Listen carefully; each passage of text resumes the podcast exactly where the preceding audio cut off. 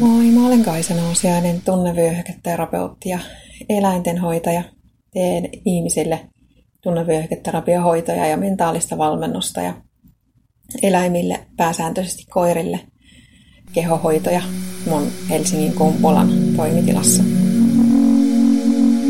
Tänään olen pohdiskellut sellaista asiaa kuin aivot. Aivoista 60 prosenttia on rasvaa ja sen takia ravinnosta saatava rasva on aivojen hyvinvoinnille tärkeä asia. Keho pystyy valmistamaan tyydyttämättömästä tai monityydyttämättömästä rasvasta tyydyttynyttä rasvaa, mutta sitä on hyvä saada myös ravinnosta. Silloin siihen ei kulu elimistön energiaa. Joka ikinen solu ihmisen elimistössä vaatii näitä molempia rasvoja toimijakseen optimaalisesti. Ja tosiaan, koska aivoista on niin suuri iso osa rasvaa, niin erityisesti aivoille ne rasvat on merkityksellisiä. Ja miksi mä tätä pohdin? No siksi, koska opin taannoin, että hypotalamus on tuolla aivojen keskellä oleva pieni aivojen osa, väliaivojen pohjaosassa sijaitsee. Eli tuolla periaatteessa silmien takana. Ja se hypotalamus säätelee kehon lämpötilaa, nälkää ja janoa ja väsymystä, unta ja sisäistä kelloa. Ja jos hypotalamuksen jos hypotalamus ei toimi kunnolla, niin se näkyy ihmisessä uupumuksena. Uupumus voi olla todella voimakasta ja kaiken kattavaa. Ja sitä voidaan helpottaa vaikuttamalla hypotalamuksen toimintaan. Hypotalamus ja aivolisäke säätelee siis ihmisten hormonitoimintaa.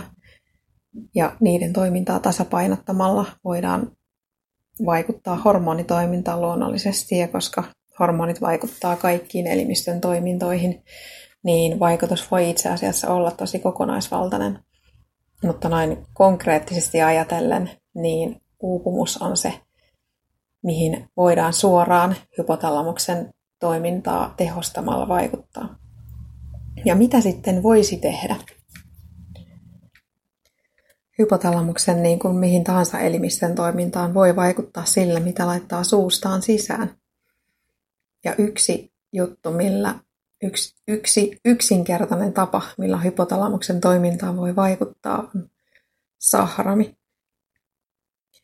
Tästä on olemassa ihan lääketieteellisiä tutkimuksia ja toki enemmän yksittäisten henkilöiden kokemuksia. Mutta jos vertaa luonnosta saatavaa parhaassa tapauksessa täysin prosessoimatonta ainetta esimerkiksi lääketieteen tuotteisiin, mielialalääkkeisiin tai muihin lääkkeisiin, niin jokainen voi itse päättää, kumpi on itselleen, itselle parempi. Jos hypotalamuksen toiminta ei ole optimaalista, niin ihminen tosiaan masentuu tai saattaa masentua ja uupua ja univalverytmi menee sekaisin ja ihminen on kroonisesti stressaantunut. Näihin vaikuttaa tietysti aivolisäke ja lisämunuaiskuori. Siitä voi lukea netistä lisää, jos kiinnostaa, mutta jo sillä, että vaikuttaa siihen yhteen aivojen osaan hypotalamukseen, voi tehdä omassa elimistössään ison muutoksen, omassa elämässään ison muutoksen. Mitä mieltä sä itse olet? Kumpi olisi kannattavampaa sulle?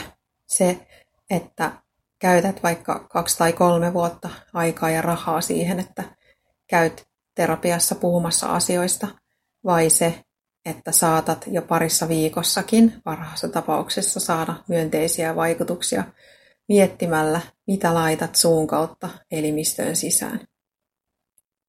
Kuinka helppoa sulle olisi esimerkiksi luopua niistä viljoista tai syödä enemmän kasviksia? Onko helpompi vaihtoehto oikeasti se, että yrität kaksi tai kolme vuotta puhumalla helpottaa omaa tilannetta. Se on toki jokaisen omassa päätösvallassa.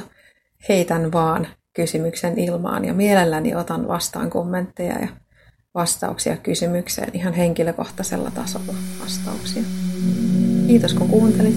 Toivottavasti sait tästä oivalluksen.